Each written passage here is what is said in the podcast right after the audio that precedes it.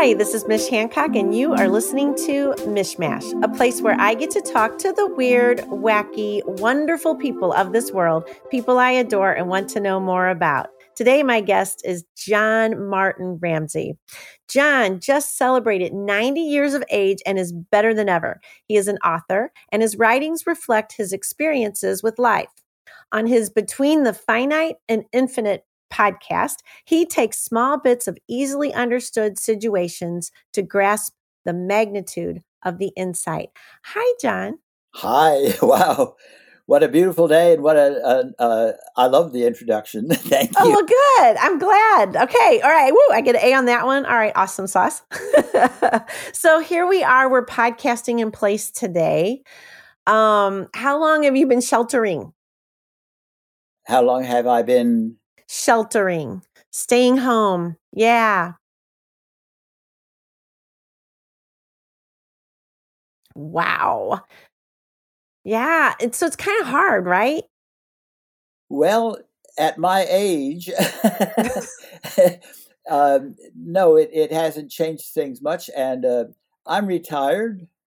Uh, I have Social Security.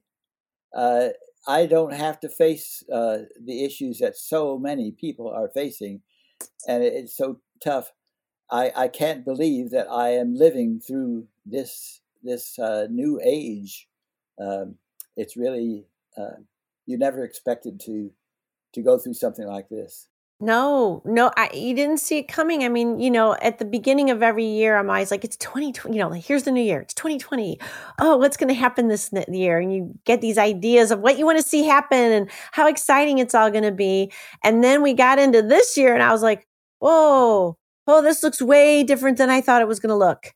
You know, um, it's, it's a very, it's a very interesting experience. And of course, there's a lot of sad things going on. Um, yet, as we at Medici know, there's also a lot of silver linings that you know we need to look look to and and be aware of, so that we can keep moving forward. Well, I've certainly had a silver lining. Uh, I just feel so fortunate. Yeah. So I miss seeing you at Medici. I miss seeing all my friends at Medici. that part has been difficult. But let's talk about I mean, you've you've done a lot in your lifetime. You have many books. It's uh yeah, it's uh you know, it's many many years, 9 decades. So when did you start writing? When did you decide I need to become an author and I need to get books out there? uh well, I first started doing some writing back in the 19 uh, mid 60s. Uh, I wrote uh, a piece about a school I was director of uh, on the uh, National Conservation Magazine, I think it was, and uh, it was it was published, and uh, I found that I enjoyed writing. So I've been doing some of that all the time, but uh, about four years ago now, I suddenly developed uh, BPV, which is a vertigo problem. So Ah, I, was, I turned over in bed and the whole world started spinning. I couldn't even get out of bed. We had to get an ambulance to get me to the hospital. Uh, they found out it was this some uh, some nuts are loose in my head. that's a difficult thing though, vertigo. You know, I, I you know, I have a family member that has dealt with it and it's not easy. no, and so I I was not a, a, a curtailed. You know, I'm a I've been a dancer uh, since I was 17. I I got into country dancing. Really? Been uh, mostly my avocation, but then it became my profession too towards the end. And after I retired here in St. Louis, my wife and I met her at a dance, and uh, we have been teaching homeschool families uh, country dancing, the joy of being together, dancing as a community. So uh, I could not dance when, I, when I'm dizzy like that, you know, No. things. And uh, so, what am I going to do with my life? And I woke up at four o'clock in the morning, which is when I usually have a creative insight. My brain has been working while I've been sleeping. That's yeah, cool. That's a good thing. "Oh, you had some experiences with life, and you ought that would make a pretty good novel." I had never thought I would tackle a novel. That that just boggles my mind, the complexity of it. Uh, but I had this idea, and so I started because I, I couldn't do anything else. I had to sit down and and I could be on the computer and and type. So I did. I wrote a novel. I'm not too pleased with it. It's sort of about halfway through. It took over on its own. yes as i think i believe that there's a lot of authors that talk about that though with the, in the writing process that the story takes on its own life so i i uh, did this novel and and uh, then progressed to other things and then a couple of years ago well no a year ago in february uh, i went to a a meeting i had uh, my wife and i had uh, help publish a uh, a book or get it ready for publication by a friend psychologist uh, who had uh, was dying, and uh, he had, he had, he was a pioneering psychologist. So we had made a, a book of it, made an audio book of it, but it just wasn't going anywhere. And I heard about podcasting, and I thought, well, I could take that book and divide it up into little podcasts. And so I went to this seminar to learn how to do podcasting. And Bob Anderson was there. oh, another great Medici friend of ours. He's the one that uh, said, Oh, you've got to come to Medici uh, Media Space Monday morning. I said, Well, you know, that'd be fine. I'd love to do something like that, but uh, I don't have a car on Monday mornings. He said, Well, I'll come and get you. So for half a year, he did. Every Monday morning, he came and picked me up and uh, brought me home. Sometimes we would go out to lunch, uh, bring me home afterwards, and uh, got me onto podcasting. So now I have uh, Marlowe's book, the psychologist book. It's called Flippin' Freud.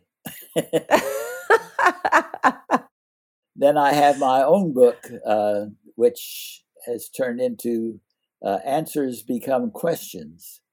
That's my philosophy of life, I guess, to realize that uh, there's so much to learn.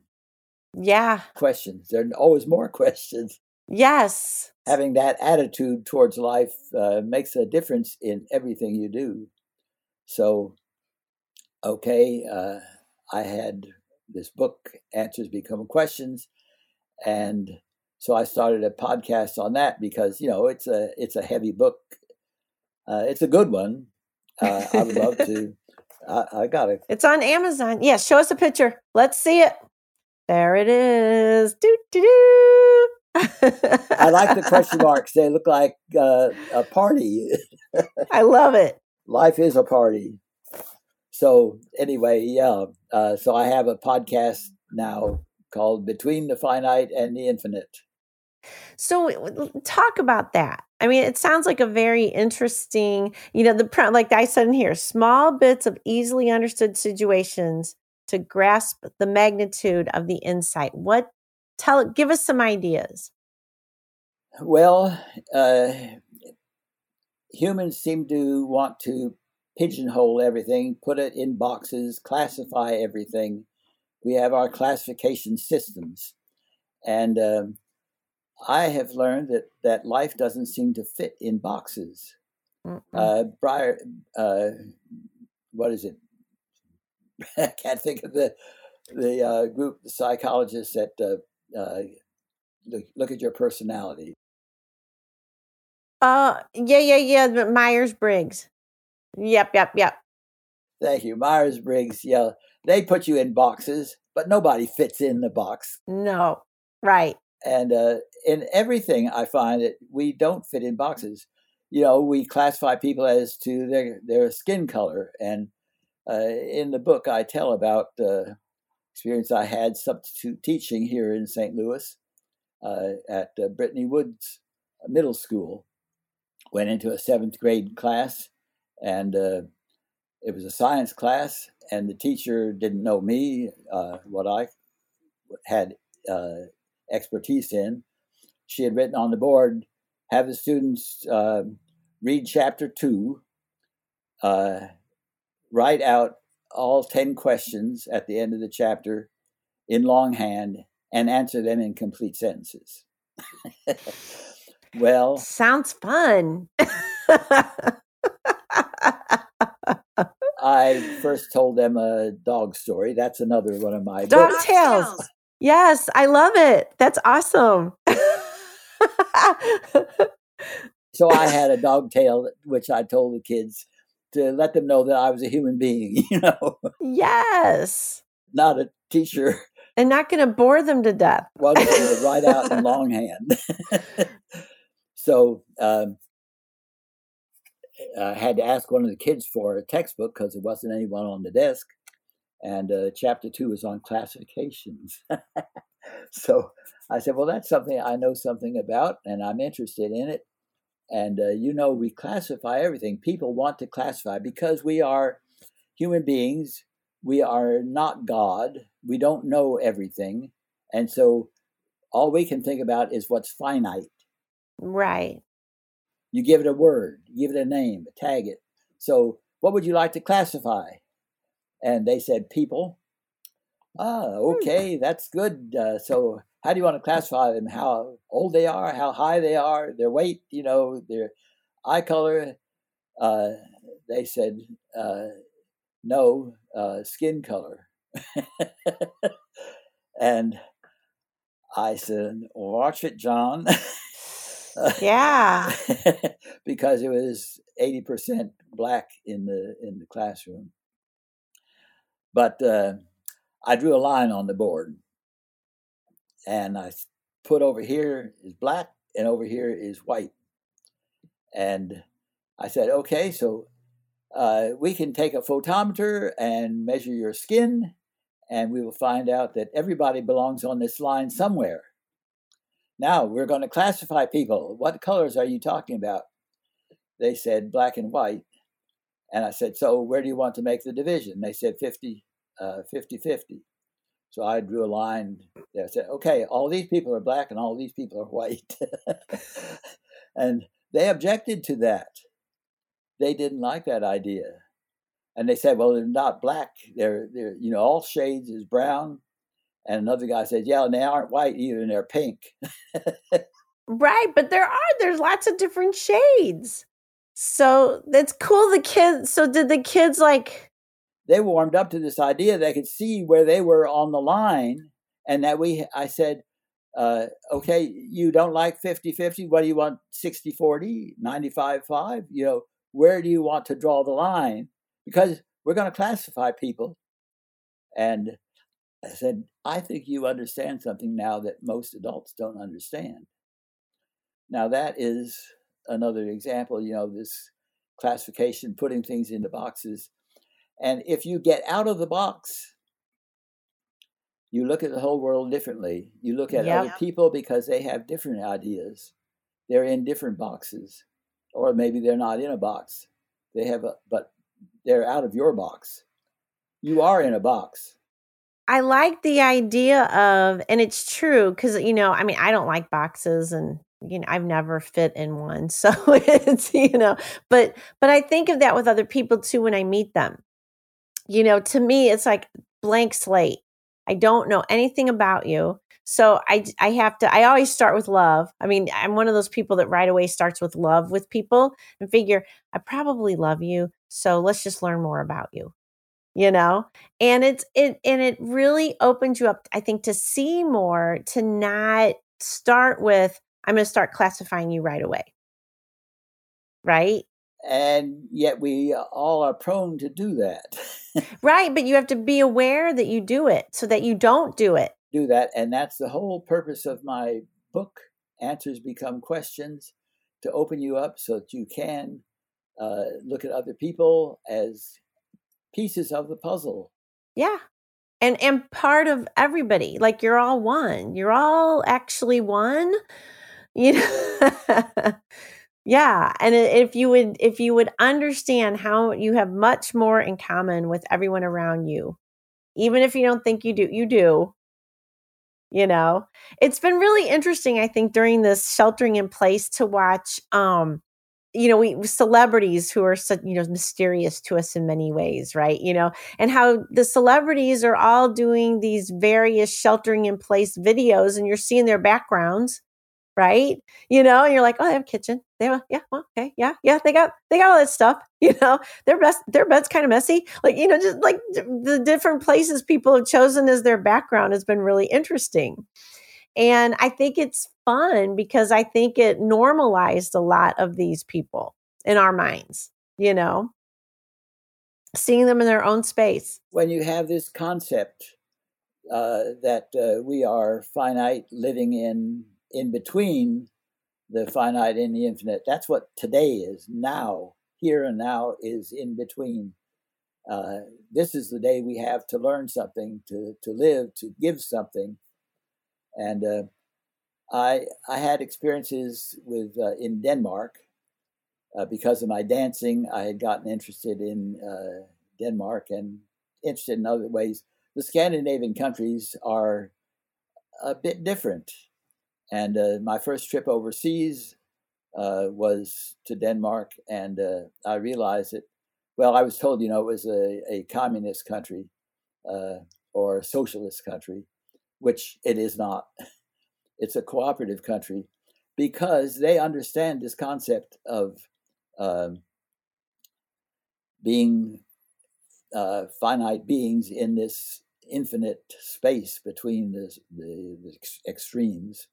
Okay. We don't know what this. We want. We always want, especially Americans. We want to be the best. You know, at the top, or uh, you're if not the top, you're at the bottom. right. You know, which I, I wonder if that's part of the issue with why we weren't really prepared for what's happening right now. Because we felt like perhaps we were untouchable. Yeah, yeah. Uh, you know, that's, that can't happen here. You know, my son married a Dane because of my interest in Denmark, and I, I ran an exchange program with Denmark Really? dancers over there, and they sent uh, gymnasts over here uh, at uh, all levels, teenagers and, and adults. Uh, that went on for about well, it's still going on over ten years. We had over a thousand people that were involved in. So I got to know something about Denmark, and now I have a Danish daughter-in-law and two Danish grandsons, and now two Danish great granddaughters. Oh my gosh, cool. That's so you know one of the things that may I, I'm super interested in knowing about you because and I and I would love to know your advice for all of us that you know that wish to at one point get to age 90 and over. You've kept up. You have kept up with technology. Yeah, I mean, this morning here we are we we're throwing all this new stuff at you. Okay click on this link and then you need this and then you need that and you're like do do do do okay yeah ready to go. Mm. You know so like and and then you're you know you're doing you went and learned how to do how to do podcasting and and all these things that i think it seems i see a lot of people as they get older they they quit keeping up. You know and i have it in my head i'm like i want to be one of those people that keep up with it that you know, I mean, I'm not going to pretend like I understand all of it. My daughter's on TikTok. She shows me videos on TikTok. Here I am, a social media person, but I've not really ventured into TikTok. I may not. I seem older for it, and I that's not my audience. But you know, at least I like know what it is, and I kind of look at it. How did you always keep up? I mean, were you conscious of it, or was it your curious mind? Uh, I don't know uh, I think all of us are born with uh, different characteristics. Uh, it's sort of innate, and then we have different experiences, and that also goes into the mix. Uh, so I've just always had an an interest in technology. Uh, we, um, my dad, my dad, I got I got a lot of it from him. He had a, a wire recorder before the days of tape recorders, before the days of computers, we had tape recorders. Before tape recorders, we had wire recorders. Really? Yeah. What is a wire recorder? Well, instead of a, a tape, it's uh, like a piano wire, a very thin wire on spools. And as it runs through the head, why uh, it gets magnetized, and uh, you use like just like a tape recorder. Really? Yeah. So I have I have both of my dads here. Uh, they're not not working now, and I don't know what's happened to the spools we had. But uh, yeah, we kids used to play with that. How big is it? Is it like, is it what size is a wire recorder? Just like a tape recorder. Really? So you like carry it around with you? Yeah, yeah, you carry it portable. Yeah. Very cool. Okay, so you've seen a lot of different technology. Yeah, and and Dad even uh, when I was oh, six years old, uh, he was. This was during the Depression time. Dad was organizing the steel workers. He was a steel worker. He worked at Bethlehem Steel, and uh, times were difficult and dangerous. Uh, and uh, he got the workers to organize to help each other, and also to uh, put some pressure on the company to make things better for them, because the president of the company lived in a palatial home. Uh, mm. had had a fence around it and and uh, armed guards up on the hill.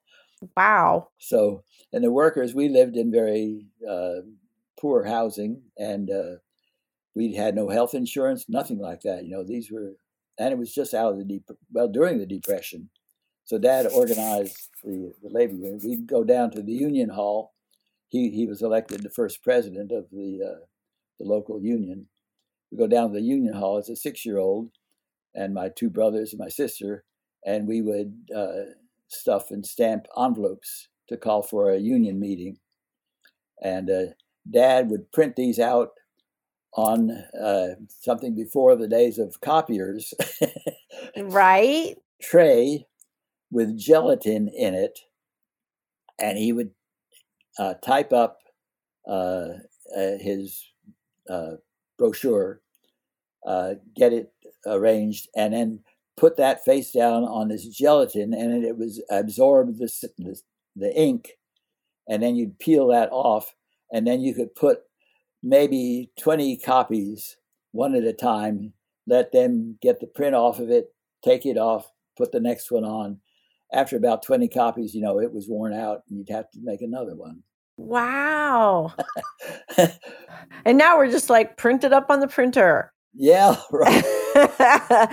and pay a lot of money for ink. Technology stuff goes way back for me, uh, and I've I've always been interested in it. Was there anything in particular that when it came out, you were like, wow, that just really wowed you? Uh, it continues to. Uh, yeah, each each thing that comes out is is wow. yeah, I, I, I love the internet. Yeah, oh, me too. When when the internet started, I was so excited about it. I was super excited about email too because I figured then that way I could just get if I had a question for someone, I could just email it whenever and they could answer it and be out of my head. and you don't have to find an envelope and address it, find the address and put a stamp on it and get it to the post office. All that stuff, you know, you just click a button, yeah, it's gone. Yeah. I was talking to a friend of mine the other day. We were talking about the things we've seen over our lifetime. And I was telling her about how when voicemail, well, when email first came out, that like one of the things I loved was I could just email people and it would crack me up how many people didn't get it when it first came out. And so they would call you and they would go, Hey, I got your email. And so um, give me a call when you get a chance. And I'm thinking, in the email, I asked you for specific information that you could just email me back.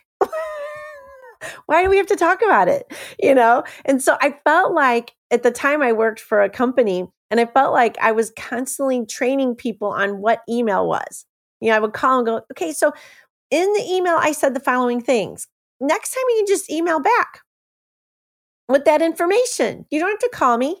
You know, like that's why I emailed you. How are you surviving today when you, you it's not just email, you have voicemail, you have texting, yes. Uh, you have Facebook which has its messenger and you have something separate that's called message and I no longer when somebody has tried to contact me, I don't know if they've tried or not. Where do I look? Like this morning, they somebody called me up, and well, where do I find you? Is it on this one? This I had to look all around before I found where the the message was. Right. No, but it's true. There's so many ways to message people now.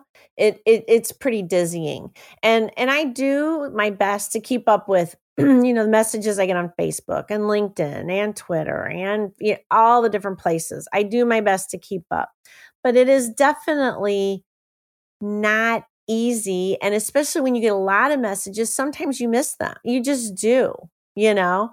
Um and sometimes I get messages from people and I don't know what in the world they want from me. Like, you know, sometimes people just send me something and I'm not sure if I'm supposed to respond to it or like they don't put any words with it. You know, that those confuse me. When people just send me something, I'm like, did you want me to do something with this? Was I supposed to, you know, I, I don't know sometimes. I need words to tell me why you sent something to me because I get so many messages. I I can't pay attention to every single one of them you know? So i find you know so many uh, people are inundated with them and so they cut it all off. In fact my brother and both of my sons do not have facebook. They they refuse to have it. So i know that i can't contact them that way or that they won't see it you know so i have to I send them an email or telephone. gotcha. Yeah, no, I know a lot of people that have decided Facebook wasn't for them. Um, I love it still. I mean, it's it's one of my favorite social media, and we do a lot of work on Facebook with my company. So with Hundredth Monkey, that's that's a lot of what we do is on Facebook and advertising and such. And now that we know how it all works, it's pretty cool. so I just have not been able to keep up with it. It's it's leapfrogged over me. Gotcha. I used to be like you, helping other people they thought they thought that I was some sort of a tech savvy person. Well, not anymore. I know you are though. You still understand a lot of how it works and how it all goes together. You know, and I mean, and I think that that there because and I think that's hard to keep up because there's oh I've noticed for myself personally, you know, sometimes these new things that come in with another generation, I don't get it. Or I don't like I won't understand why something is funny. I'll be like, I don't understand why that's funny you know? And sometimes i literally have to ask my daughter i'm like tell me why that's funny. I don't get it.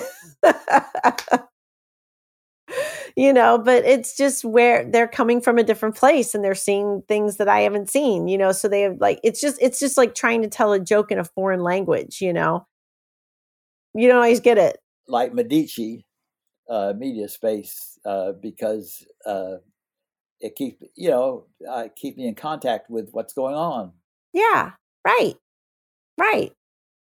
So I have some fun questions for you. Are you ready for questions? I'm ready for questions. Okay. My first question for you is Who is Howard Alexander? Oh,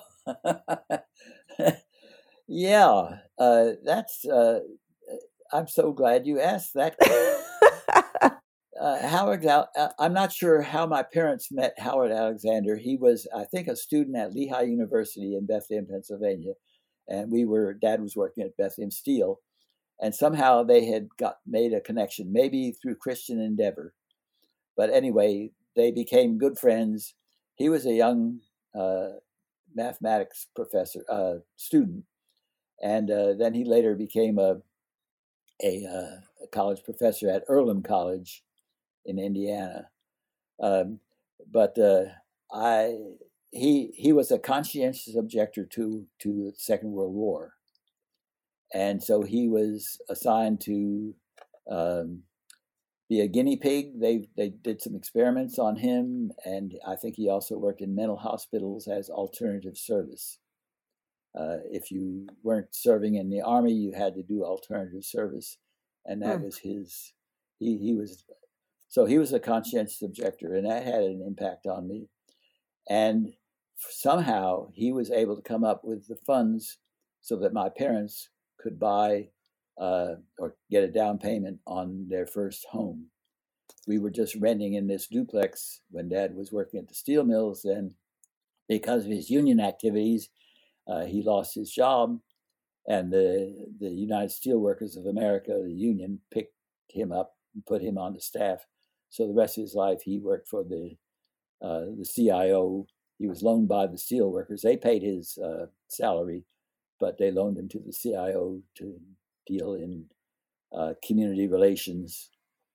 So uh, Howie Alexander was uh, pretty important. Yeah. In my life. Well, eh, so go back to how was he a guinea pig? What did they do? I'm not sure what. Uh, I don't know whether maybe it was penicillin when they were doing trials. Like now we have Oh this. God, this- yeah. Right, right, right. You're trying to figure out uh, uh, some remedy to it, some vaccine. Of course, this was uh, when I was uh, at that age. Why it was polio was a big scare. People were still getting polio. We did not Right. have a vaccine for it, and smallpox and chickenpox and mumps and All those things, yeah. I mean, they still come around a little bit, some of them, but you know, definitely we've we've taken care of a lot of that. Now we got to figure out the COVID nineteen thing. This one has thrown us for a bit of a loop. a big loop No kidding. worldwide. Um, what was your favorite experience at Berea College? Oh, uh, that would have to be the dancing. Oh, okay. I had been on the campus uh, as a, you know, uh, my first time away from home. Uh, here I am deposited on this college campus in, in a dorm room, and uh, we were or- given an orientation. And uh, I met a couple of other guys in the dorm, and one other guy and I went poking around that evening some of the different buildings to see what was going on campus and we came in the gym of the small gym at the uh, PE department, and there are a group of dancers there, uh, country dancing, which is a it's the type of dancing you see in the Jane Austen movies, social Okay. dancing from an earlier time, historic social dancing. There's Oh, a group there. that- yeah, they they did this, and I said, "Wow, what's that?" I saw Badgett Dillard. I know the names the guy was Badgett Dillard was dancing with Eugene Linden, and they were swinging.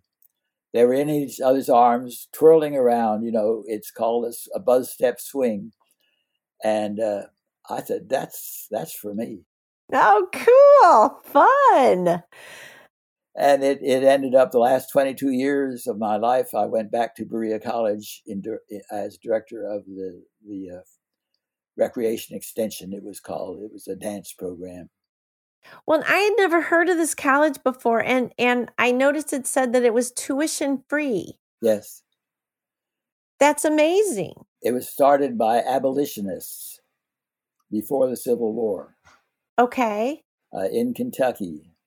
Cassius Clay, uh, who had been the ambassador to Russia, this was back in the before the Civil War. Uh, he was an abolitionist, and he gave some land uh, to John G. Fee, to, uh, who was a congregational minister, to start a an abolitionist community uh, that uh, believed in uh, did not believe in, in slavery, and uh, so Fee went in and started a school that was Berea College.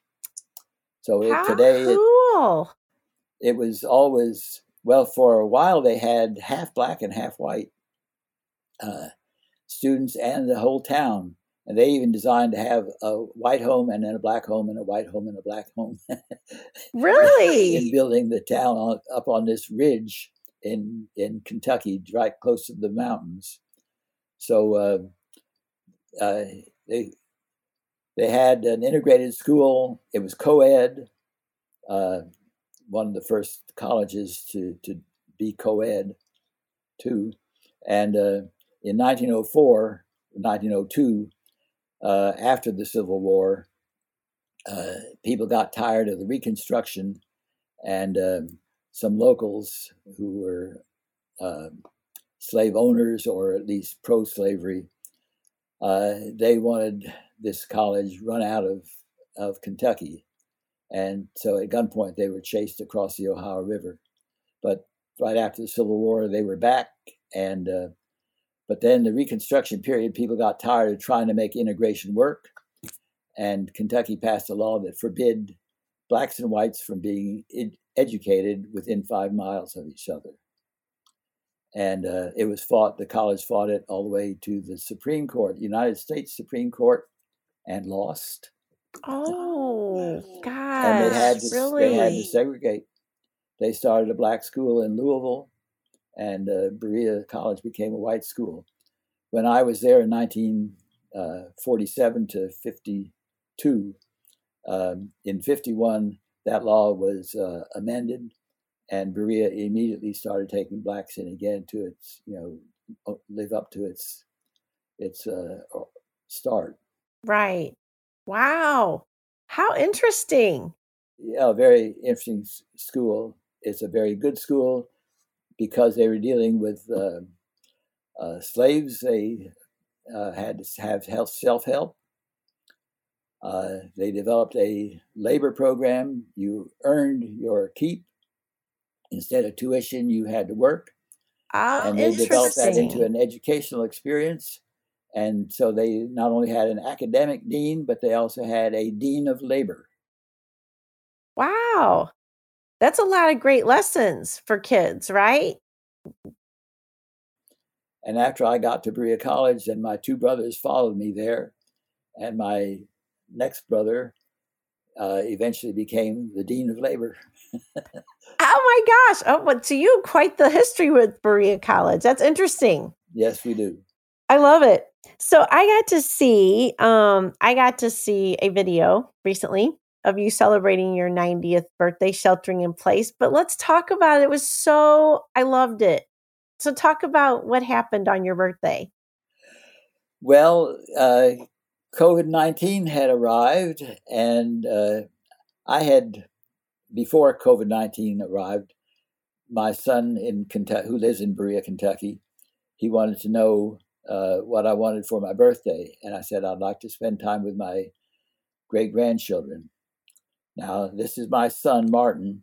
He is a grandfather 13 times. Whoa. All right. They all live right there. They have Sunday dinners together at his house. Oh, cool. These cousins are growing up together. And uh, I don't get to see them very often especially since I don't drive with the vertigo. I can't drive anymore. He said, I will come and pick you up in a four seater airplane. I have a friend who has a plane. We'll come and pick you and burn you up and take you to Kentucky. You can spend a couple of days with your great grandchildren and we'll fly you back home. Well, with this uh, COVID 19, I called him up and said, Martin, I don't think it's going to be a good idea. Right. Uh, and so we, then I called him up later and said, no, call it off. Uh, we are staying put. And uh, I resigned myself. I learned in my life that you don't always get what you want. Right. so, I was resigned to staying at home, and it'd be just like another day, and every day is great. So, but at four o'clock in the morning, I got a uh, an email from my son in Denmark, wishing me happy birthday, and, and his wife. Uh, and then the, the, emails and the messages started coming, and it took me three days before I got them all answered, uh, intended to.